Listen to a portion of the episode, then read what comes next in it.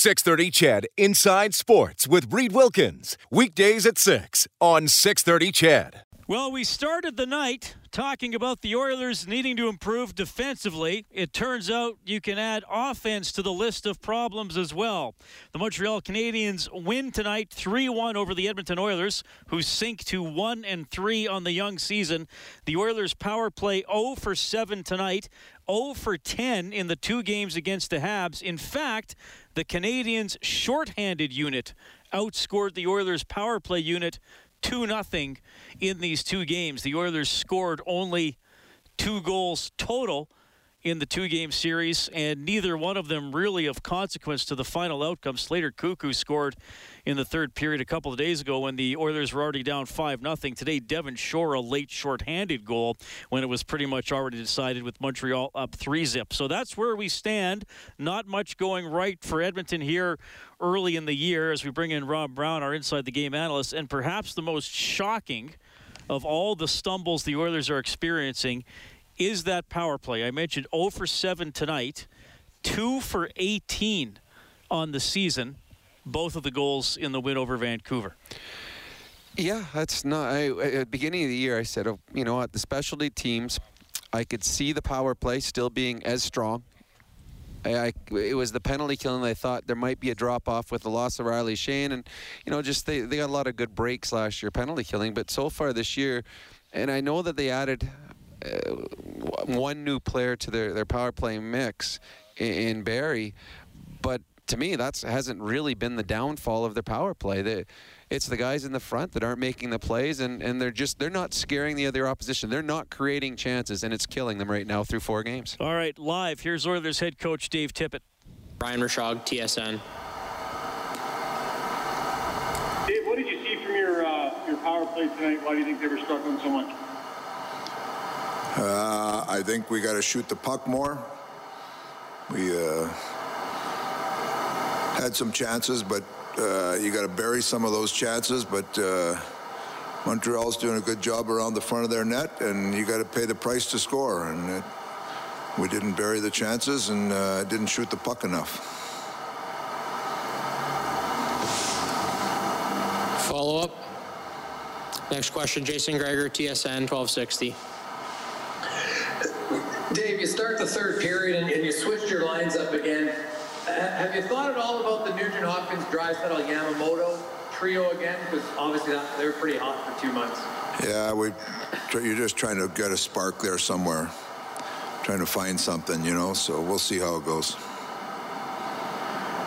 What did you make of your overall defensive play? You only allowed one goal, five on five, and it's one that your goalie probably should have had. yeah, we were more we were more competitive but uh,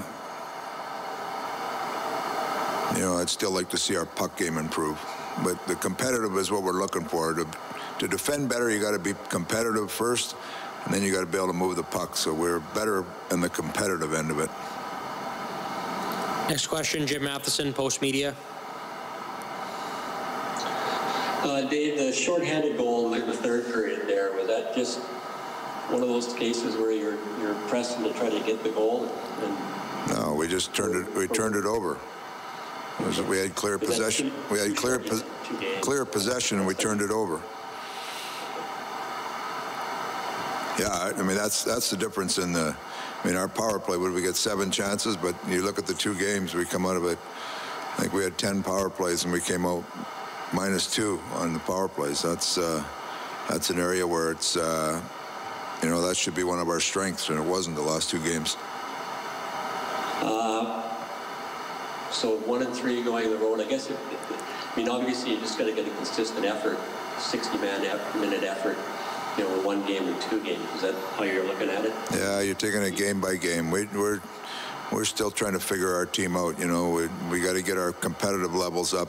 I think it'll be good for our team to go on the road. Myself, just we haven't played a road game since last March, so just hopefully a change of atmosphere or a change of uh, out of an arena and get on the road and uh, play some strong road hockey and find a way to win. Jason Gregor, TSN 1260. Dave, you've talked a lot about not having preseason, and you do have a lot of new forwards. do you, do you have to remain patient, or are you looking to, to blend up some lines and try to get some scoring, uh, you know, five on five? When you're not winning, you got to do what it takes to try to get the winning formula. So that's what we'll continue to look for. Is there anything you're not seeing specific for maybe all your lines to produce the lack of five on five scoring in three of the four games? Yeah, I, I think we can shoot the puck more and uh, and be looking for some harder goals. We're uh, overpassing it and then not getting enough sustained time in the offensive zone. Ken Campbell, Hockey News.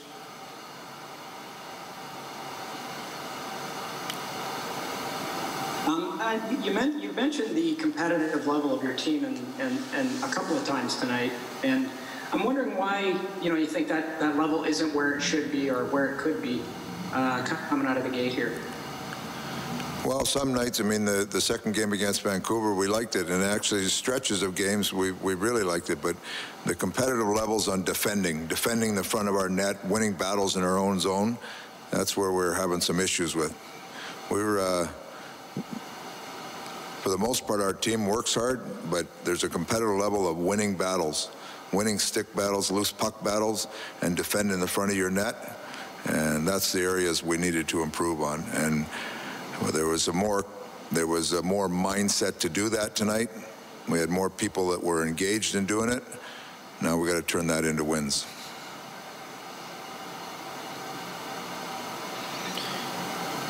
If there are no more questions, that concludes King.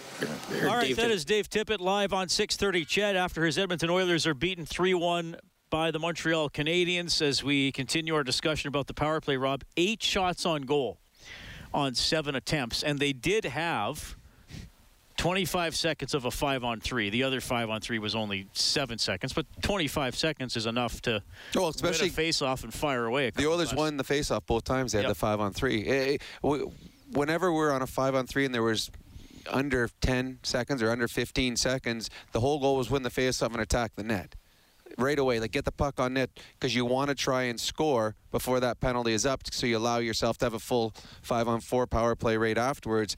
And the Oilers didn't do it either time. They never got a puck on net when they won the face-off. Uh, we talked about it at the end of the first. We talked about it at the end of the second. And to me, and Dave Tippett just mentioned it there, the Oilers are not shooting near enough. And, and I'll, I'll reiterate what I said earlier. Barrie was brought here for a certain reason. He's he's a guy that can play a long time in the National Hockey League simply because he's a very, very good power play defenseman. One of his biggest attributes is his shot. He's a right-handed shot that should allow the Oilers uh, an extra weapon on their power play when they set up on the the side that Connor usually sets up on.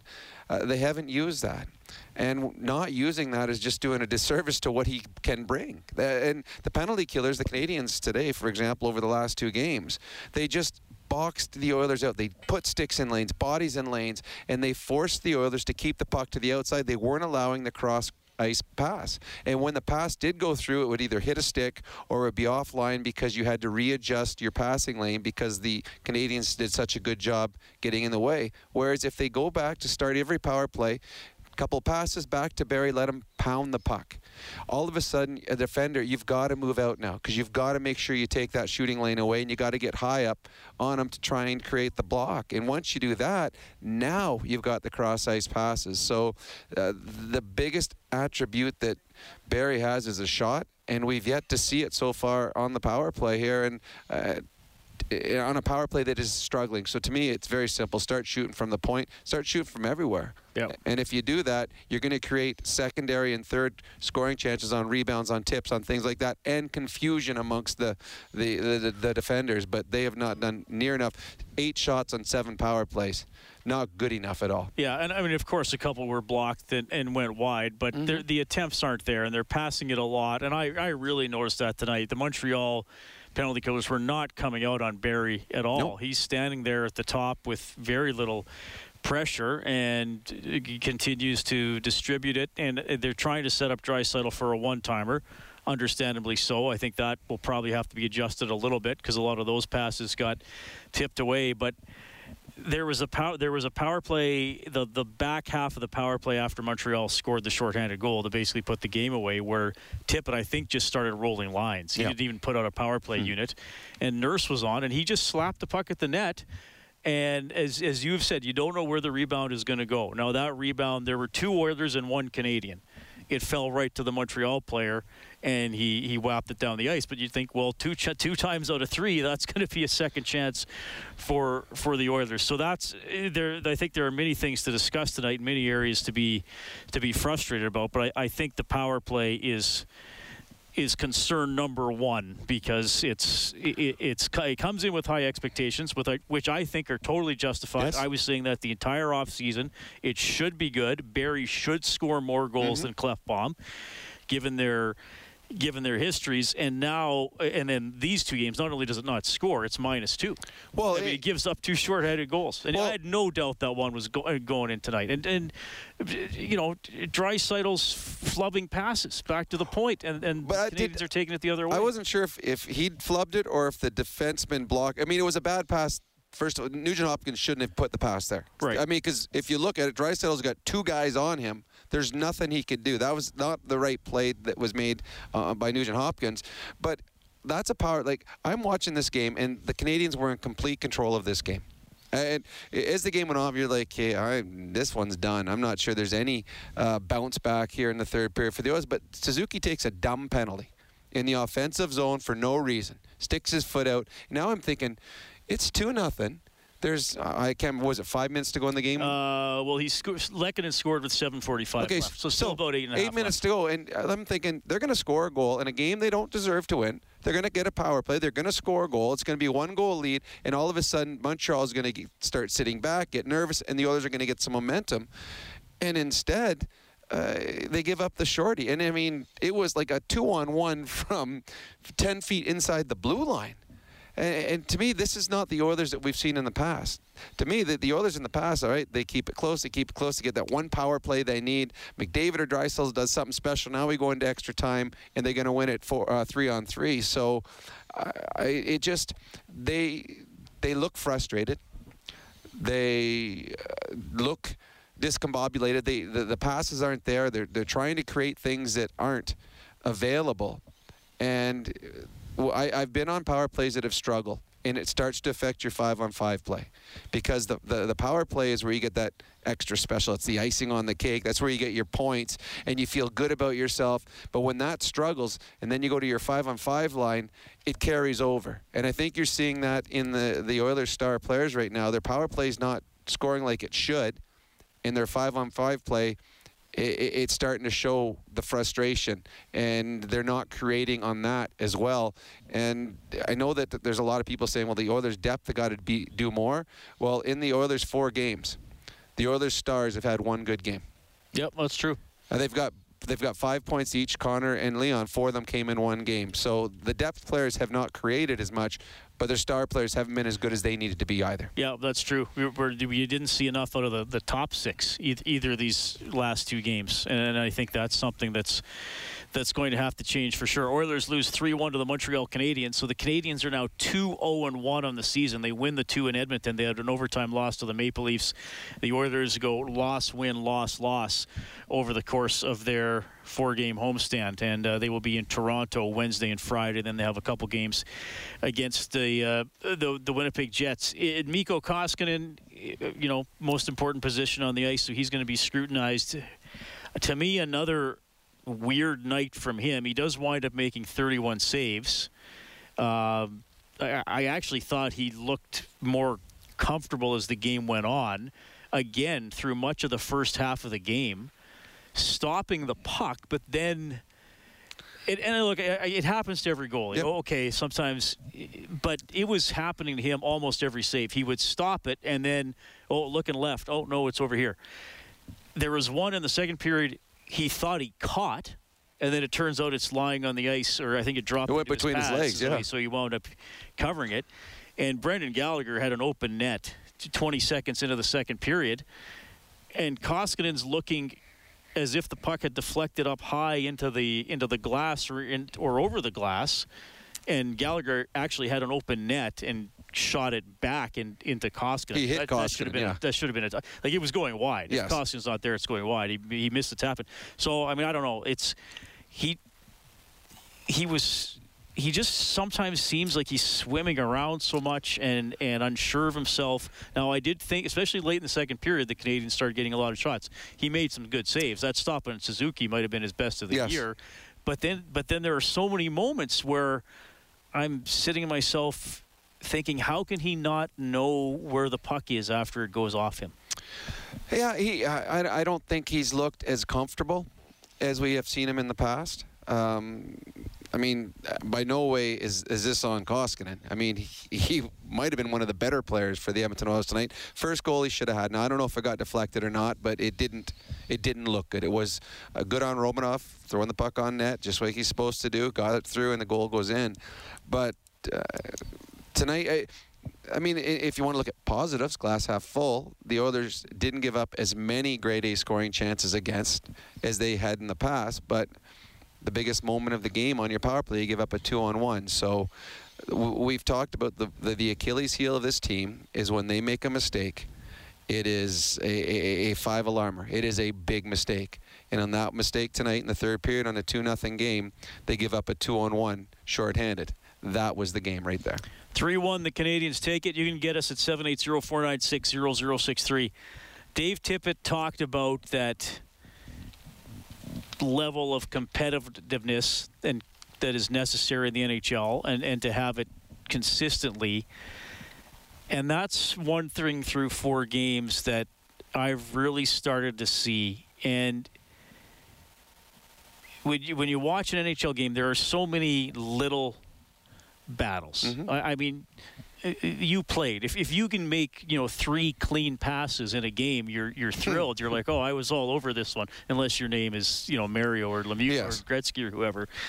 And there there are so many of those little battles, and the pucks bouncing around, and oh, I got to be in this position now. I got to shift, and it just seems to me the Oilers are not getting into those as quickly as they should, or once them in them, there just isn't that firmness to their game. I'll, I'll give you I'll give you a positive ex- example for the Oilers this season.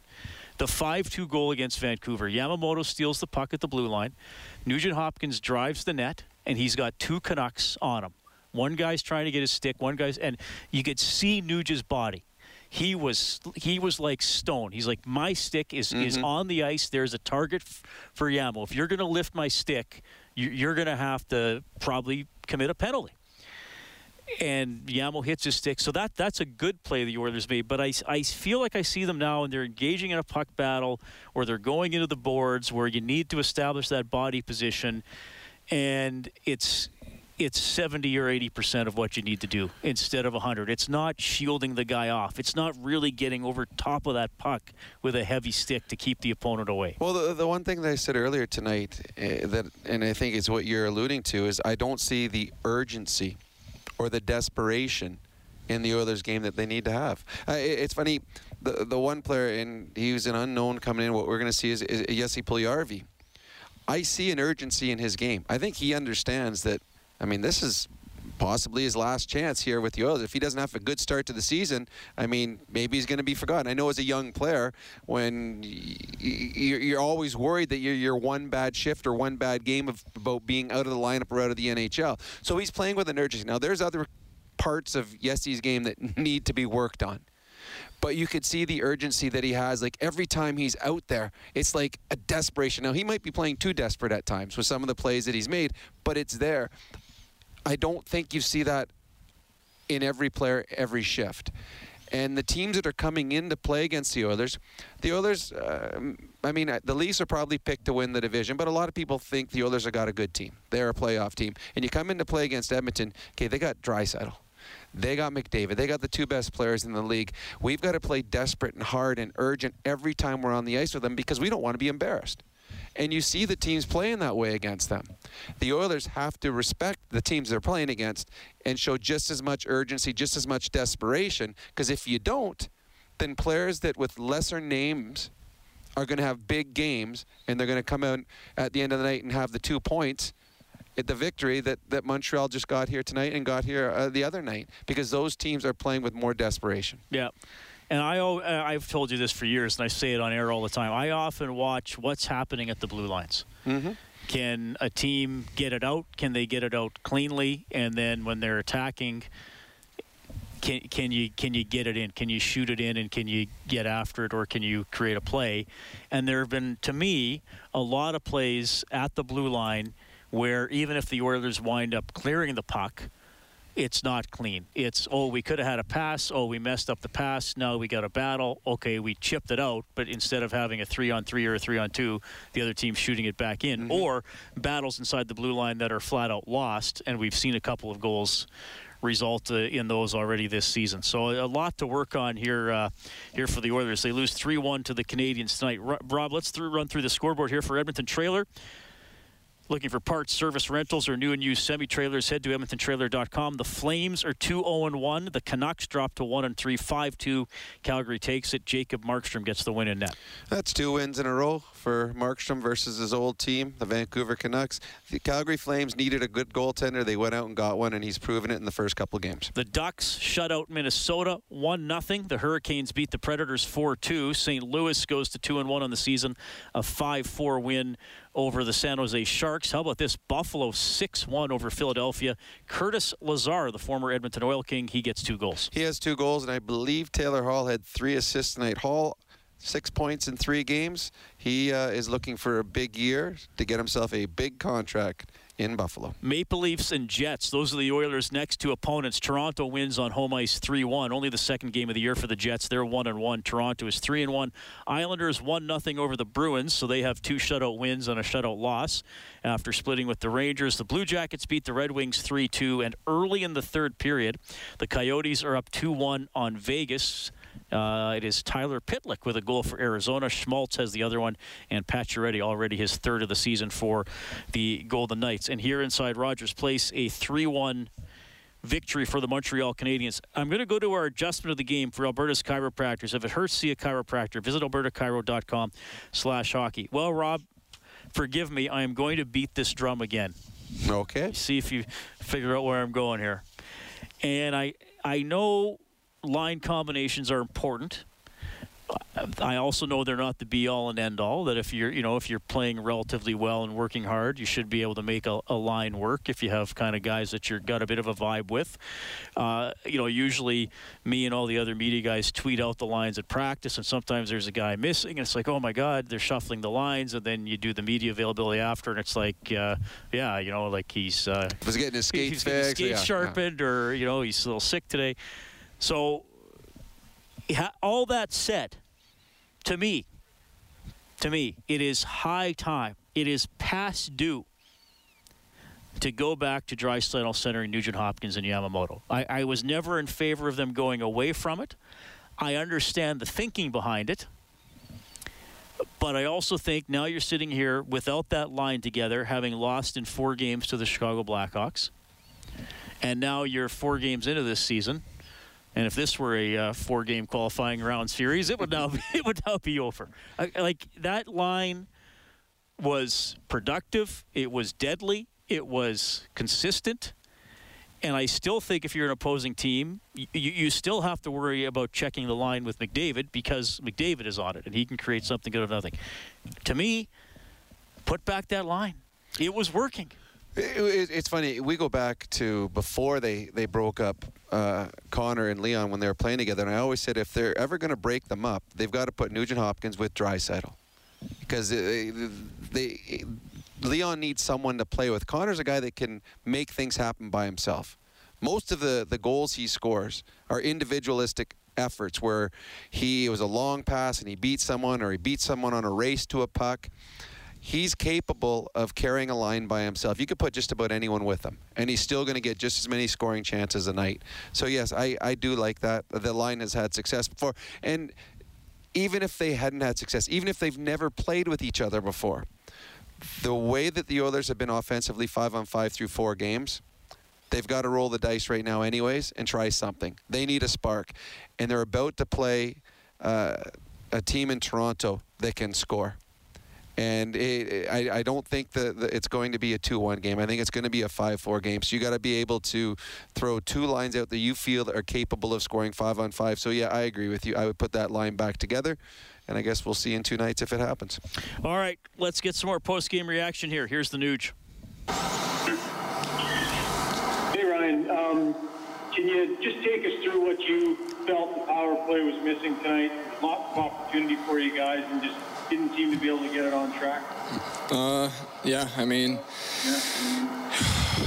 I don't know. We were we were moving around pretty well. We were getting some uh, good looks, but I think uh, when teams are pressuring you like that uh, and things aren't clicking, maybe we need to shoot shoot the puck more, get rebounds, and create chaos. And uh, a lot of the time when we're playing just road hockey, um, off loose pucks, that's when we're at our best. So I thought maybe as the game went on and things weren't clicking. Um, right away and, and weren't going in for us, maybe we can shoot the puck a little more, bit more and start to do that. I mean, it just, uh, yeah, it was one of those games. It's frustrating. Our power play had tons of tons of tons of looks and uh, just couldn't uh, find one. I know uh, it's a couple of shorthanded goals against this year as well. Does that kind of make it uh, doubly difficult when the when the power play isn't producing, but then ends up stinging you as well? Yeah, I mean that that late one for sure. Uh, down two, get a power play chance and, and, give one up. I mean, it's obviously it's uh, a bit deflating. Um, I thought. Uh, I mean, we still had we still had a chance once we once we got that PK goal back, but um, yeah, I mean, we just uh, we had tons of tons of opportunities on the power play, and uh, we got to find a way to uh, put those in. Any other questions for Ryan?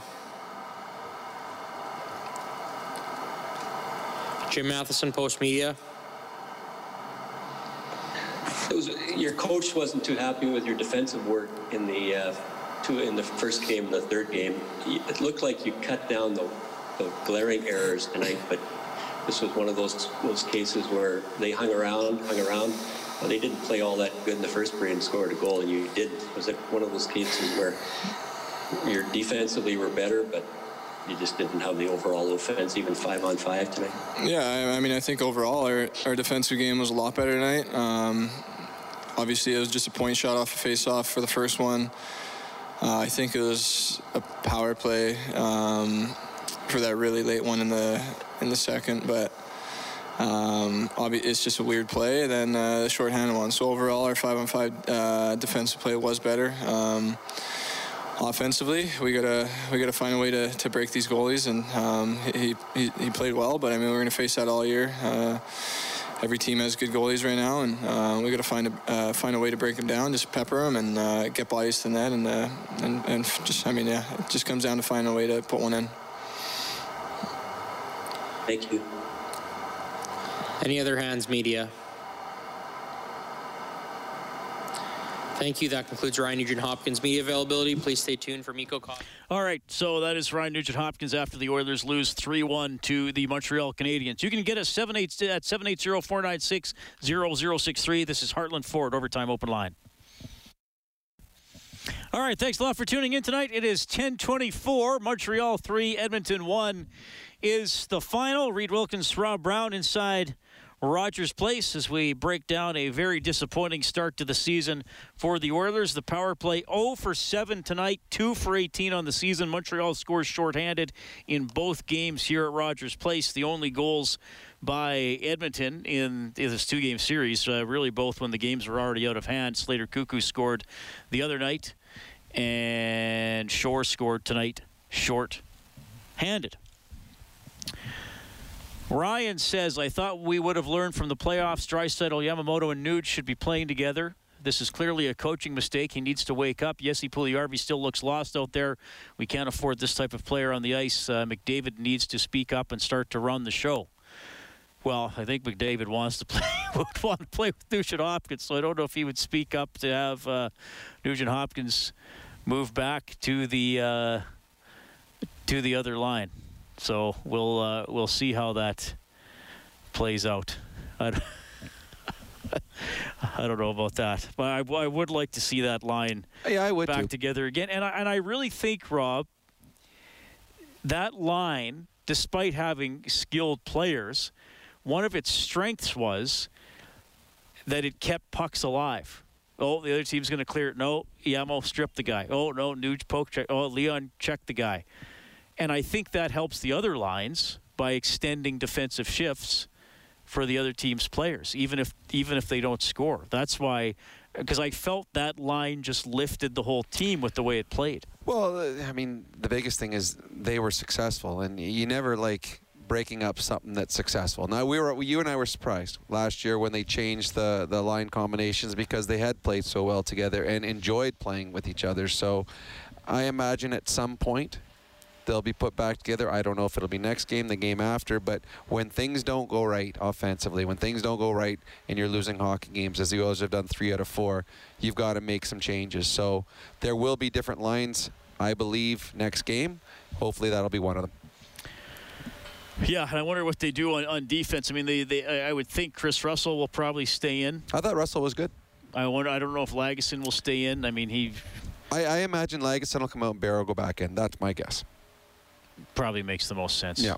Lagesson wound up playing tonight, uh, 11 minutes 15 seconds, and three. Well, he had three of his own shots blocked, credited with one hit off the.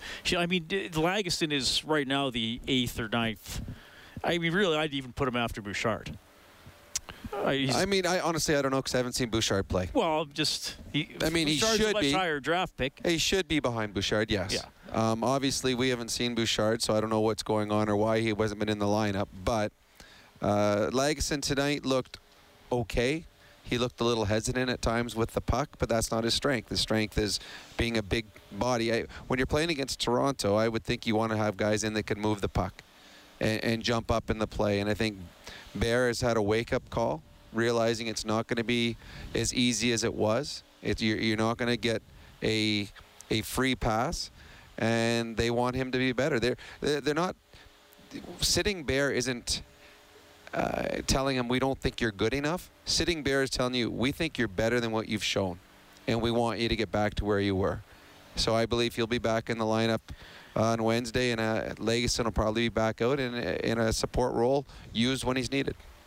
All right, this is a good question from Dan and Devin texting in. Uh, Dan, I'm a uh, frequent player at the uh, Devon Golf Course. Some of the most hor- horrific moments in my life spent on that course. Uh, it's a nice course, though. Very nice course. Most most golf courses give me horrific experiences. Uh, Dan says Chiasson completely kills the cycle and has zero emotion. Puljujarvi has been engaged, has a sense of urgency, great underlying numbers driving the play. Why is he not on with McDavid? Why do you think Tippett refuses to put him there? Well, that that that's a, a really good question. I well, honestly, I, I don't think he thinks the game fast enough to play with Connor McDavid for one. Two, they want Yessi to become an NHL player and, and feel comfortable each night coming in and, and playing and being consistent. If you go up and play with Connor McDavid, you have to have success. You don't get to slowly find yourself back in the game. You don't get to slowly become an NHL hockey player. You have to have success because, as we've seen, when Connor's line doesn't score, the Oilers don't win. Now, yes, on Chiasson. Chiasson has not uh, been as good as he's needed to be thus far. Yep. Uh, are there any other options on the team? I, I, I think Archibald is much better served as your third or fourth line player, and he's the guy that's been put up every once in a while. Uh, I, I don't know if there are other options, but the, the Yessi in the past hasn't played with McDavid and Draisaitl because his, his thought process isn't at the same level as theirs. Having said that, his work ethic has been good and the options to who to play with Connor McDavid are slim. So there's always a possibility. I, I also think that if he plays on the third line and doesn't score, it's not going to have the scrutiny Oh, absolutely. it would if he plays on the first line mm-hmm. and doesn't score. That's that's exactly what I'm saying. When he, it's if he goes up there and doesn't have success, then it's considered a failure and he needs to have success if he's playing on that line. So we, he played on the first power play tonight and fanned on the shot twice and, and went offside when he went out finally with the big boys. All right. Uh, we may be having some issues with the phone lines, uh, 780-496-0063, but you can uh, text us or uh, send me a letter, and we'll get it in a few days and read it after one of the other games. More coming up. You're going to hear from Kyle Turris. Oilers lose 3-1. Heartland Ford overtime open line. Final score Rogers Place Canadiens 3, Oilers 1. Romanov in the first period, Weber in the second period, Lehkonen and Shore both short-handed in the third period. And that's it. The Oilers are 1 and 3. The Canadiens go to 2 0 and 1 on the season. They're going to move on to play Vancouver three times. Jamie texting in tonight who says uh, the Oilers' big men have to play smarter, more effective. They have to be aggressive and agitate the opponent. Yeah, that doesn't hurt.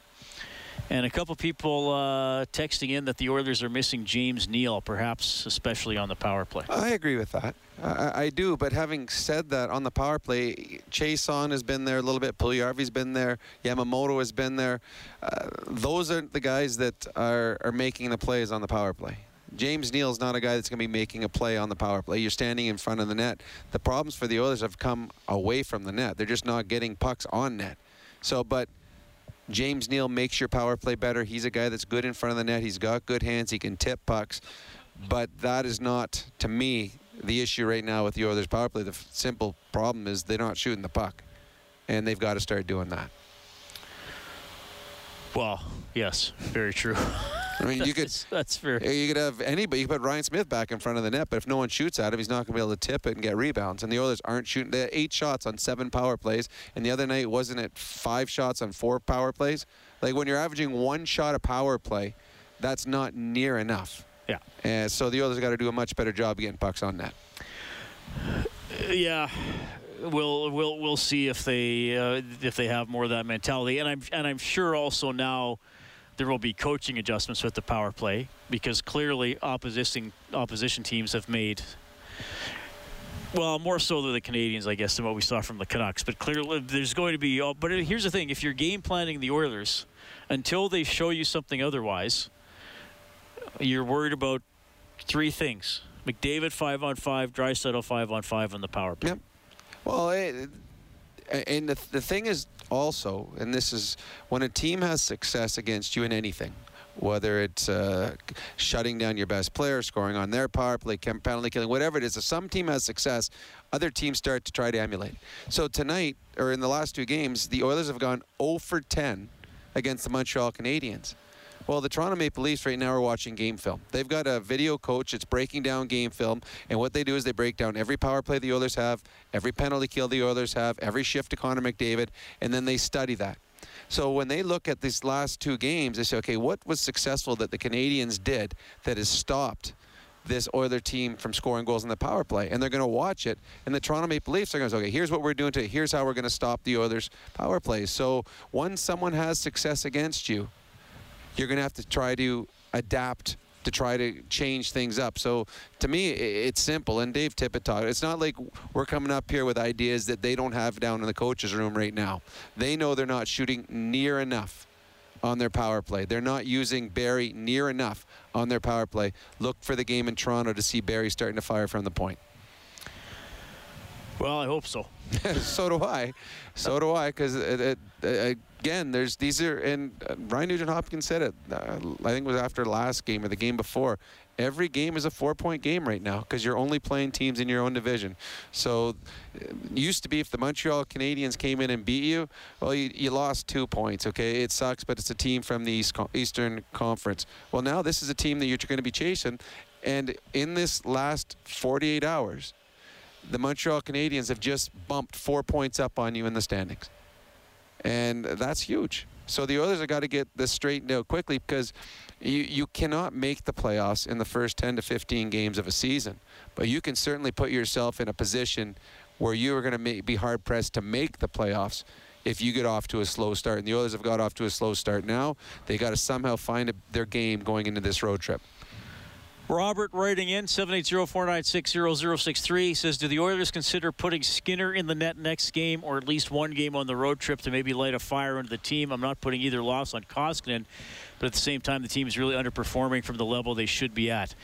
Robert, I think it's unlikely that Stuart Skinner will get a start, and by the time they have a back-to-back at the end of the month, uh, Troy Grosenick uh, should have gone through quarantine and be ready to go. And now, you know, Grosenick is. Uh, He's been a very good minor league goaltender, which means he's probably between the 60th and 70th best goalie in in uh, in pro hockey. But I, I, I, think it's unlikely that they would start Skinner. That's uh, the read I get on that. I, I, would say no. I do not believe, and I don't think it gives their team a, a spark. I think the unknown of Skinner probably scares your team in, in all honesty, because no one knows much about him, what what he could do at this level. So yeah, I don't believe, I don't think Skinner's going to get a start unless uh, Koskinen has a, a, a, really, really poor outing. I think this is Koskinen's show until help comes from somewhere else.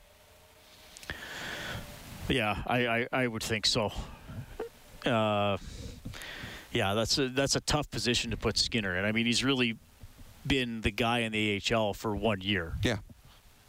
So yeah, no, I, I, I do not see. I mean, again, you've ta- said it before. If there was that much faith in Skinner as a goalie at this level, Skinner would be Skinner would yeah. have been a goalie at this level. Yeah, they wouldn't have re-signed Smith. They yeah. would have said, "Okay, we got a guy internally that's that's ready to to move up and play." So yeah, we'll keep that in mind for sure. Okay, we have Kyle Turris post game as the Oilers lose three one to the Canadiens.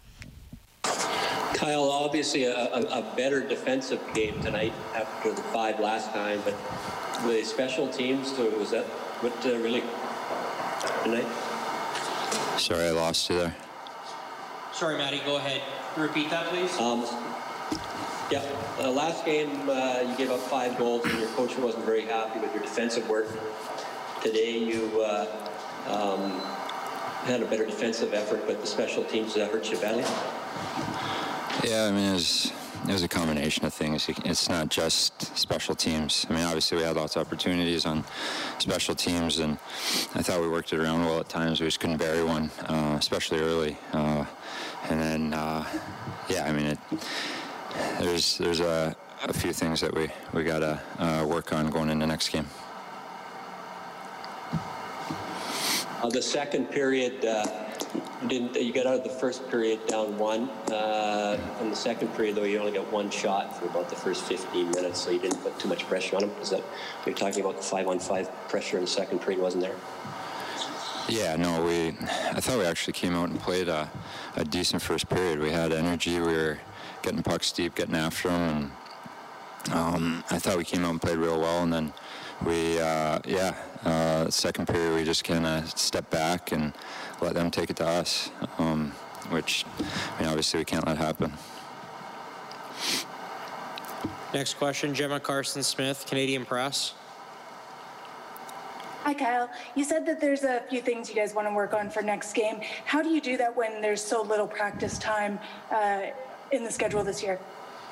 Uh, I mean, we just talk about it. You know, it's it's not things that you necessarily have to be on the ice to, to improve on. You know, I mean, um, getting out of our zone quickly and uh, allowing us to get through the neutral zone. Um, a bit a bit more smooth and, and allowing us the time to be able to put pucks behind them and get on them deep instead of being under pressure uh, in the neutral zone and, and turning things over. So, um, yeah, I mean, uh, it's it's not uh, it's not stuff that you, you necessarily have to work on in practice. Just more kind of communication and, and being on the same page to just to get pucks deep and get after it. Jim Matheson, go ahead. Uh, Kyle, the goal right at the end of the second period was a killer too. I mean, it looked like you dodged the bullet when they waved it off, but when they went to the coach's challenge, and uh, instead of only being down one, you're down two. That was a fairly pivotal point as well. Yeah, I mean, it, stuff happens, right? You just got to rebound. And uh, I mean, obviously, we hadn't played a great period up to that point, and uh, um, we can't let that happen. So the fact that they scored at the end of it I mean, maybe it was a bit deflating, but at the same time, we got to be be able to rebound at the break and and come out more like we did in the first period. All right, that's Kyle Turris of the Edmonton Oilers, who lose three one to the Montreal Canadiens. I I thought that that was definitely a good goal for Montreal. Mm-hmm. Um, I've only seen one person writing in on the uh, text line complaining that it counted. T- to me, it obviously counted. And here's the thing first of all, in no way do I think Petry was guilty of goalie interference. Even if he was, there's a point where you have to say, okay, you got bumped, but you got time to get back up and get Mm-hmm. into play. And I don't, I'm not just directing that at Koskinen. I'm more directing that at Devin Shore, who, and look, I'm not gonna, I'm not trying to overly crap on him for for one play, but if you're knocked down in your own crease and in your own goalie's way, maybe get up. Don't lie there for four seconds because that's how long he was there. No, so it- there's there's no way that that goal should have been disallowed. It was no, the it was right the, call. It was weird. It was a delayed call by the the ref too. It's like he, it, it was the play had gone on, then he finally finally waves it off after the goal goes in. I'm like, hey, that was really, really a delay on that one. Uh, I didn't like the one the other day too, where uh, I think Leon ran the goalie. I thought that was a, and they disallowed the goal. I'm like, well. Leon hit the goalie. That was actually a penalty what he did on that one. But tonight it was it was the right call by the referees. I think, and you you always can tell what uh, if it's a right call or not. Just look at the other team's bench. They the Oilers during that referee scrum had already resigned themselves to the fact that that was going to be counted a goal. Like as soon as they announced it, you did not see any barking. You did not see anyone shaking their heads. They knew that it should have counted. They everyone watches the replays. They got the all the TVs on the bench. They see all the replays on the jumbotron. It was a good goal. It was the right call by the referees. That was one of the reasons instant replay is put into play so that you can make sure that you make the right call, and the referees did. Kurt writes in, he says, worth noting Montreal scores half its goals over the two games from the defense. They are big, nasty, and they score. Are they best in the division? I think so. I, I think depth-wise, and we talked about it tonight, that the Montreal, most teams that play against the Edmonton Oilers, uh, when Connor's out there, you see them scrambling to get a certain defenseman out against them. When Leon's teams or lines out there, you see the team scrambling to get a certain defensive pairing out against them. Canadiens didn't do that. They they rolled all three uh, sets of defensemen out there.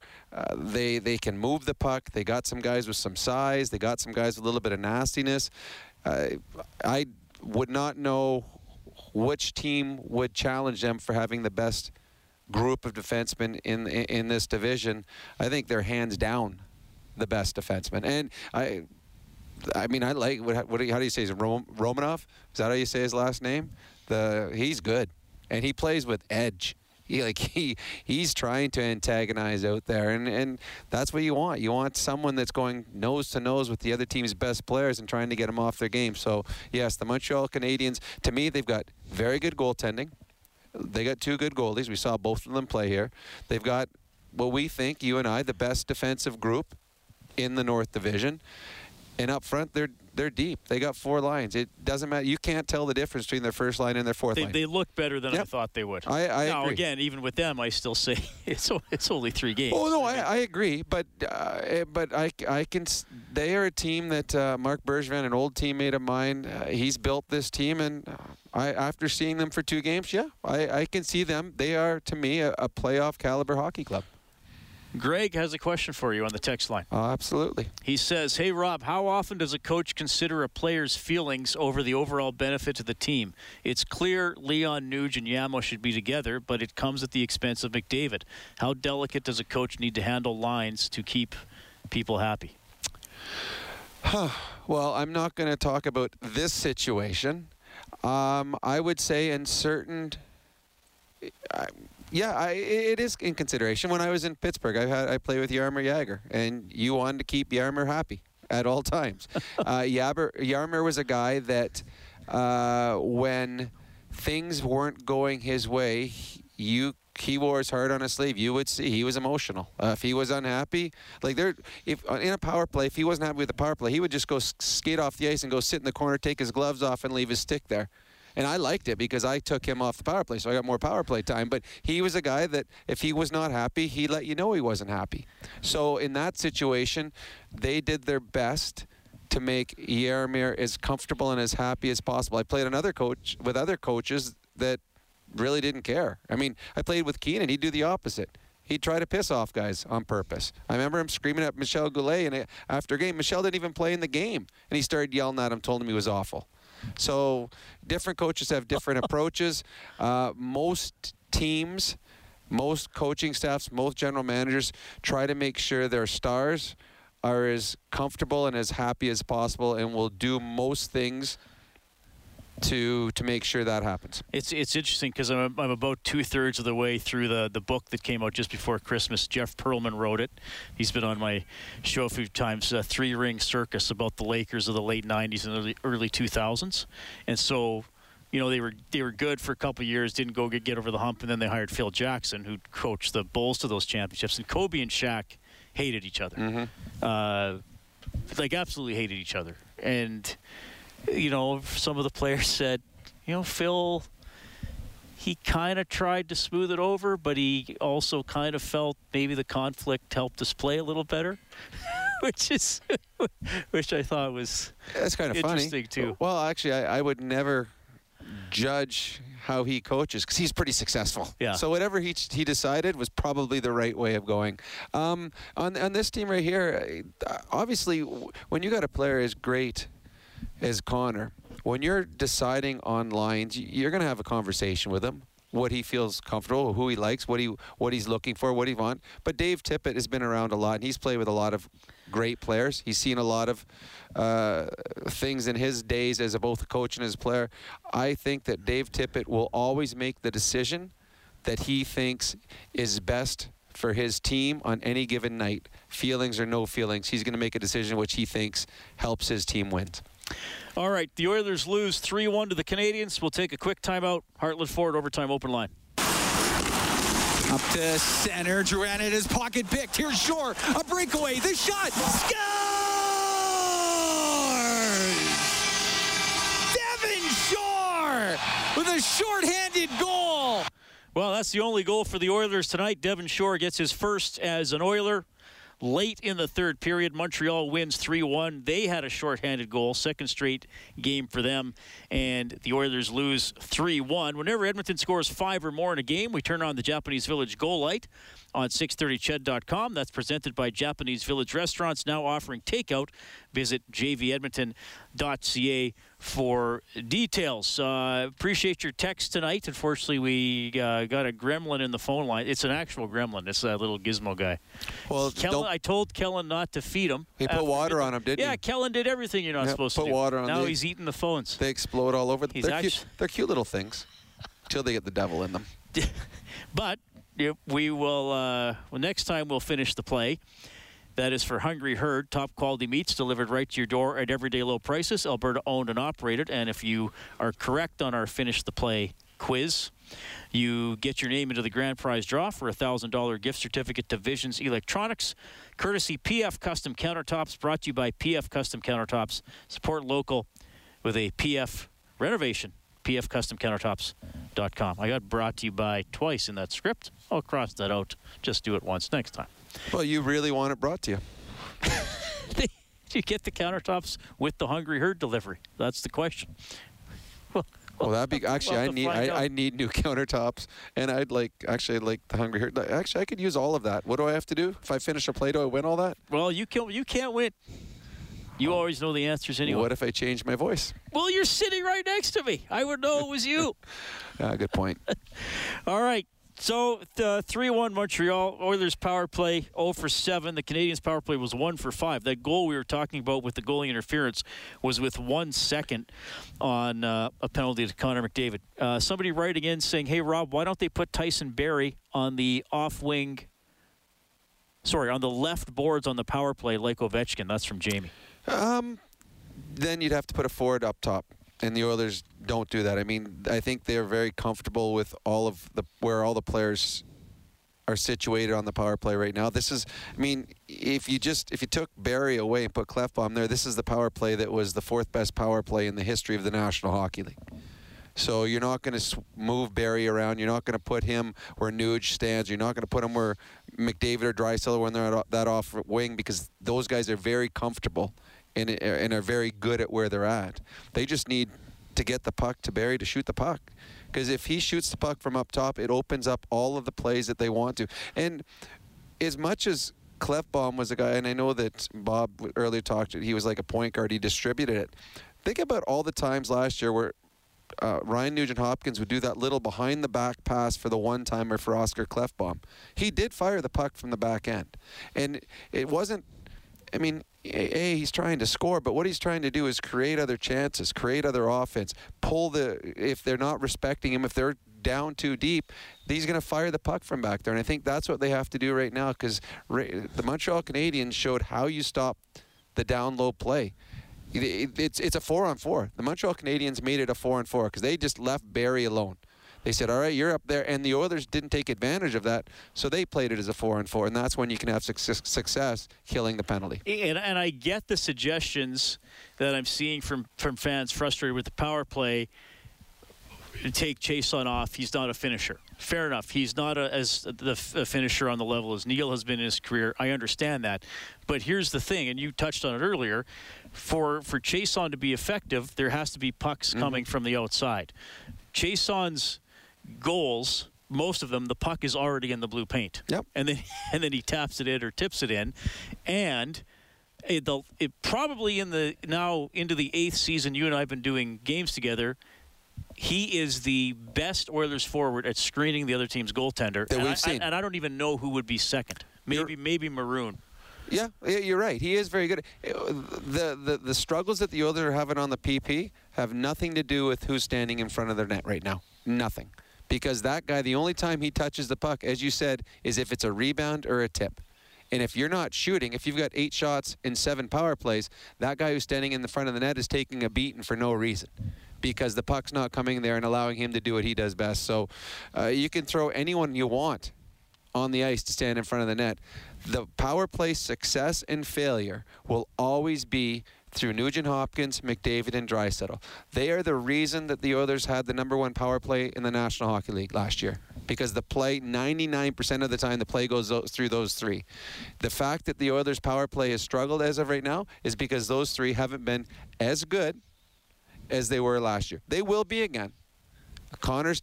It's not like um, Space Jam where the monsters or aliens came and stole all the talent from all the NBA players.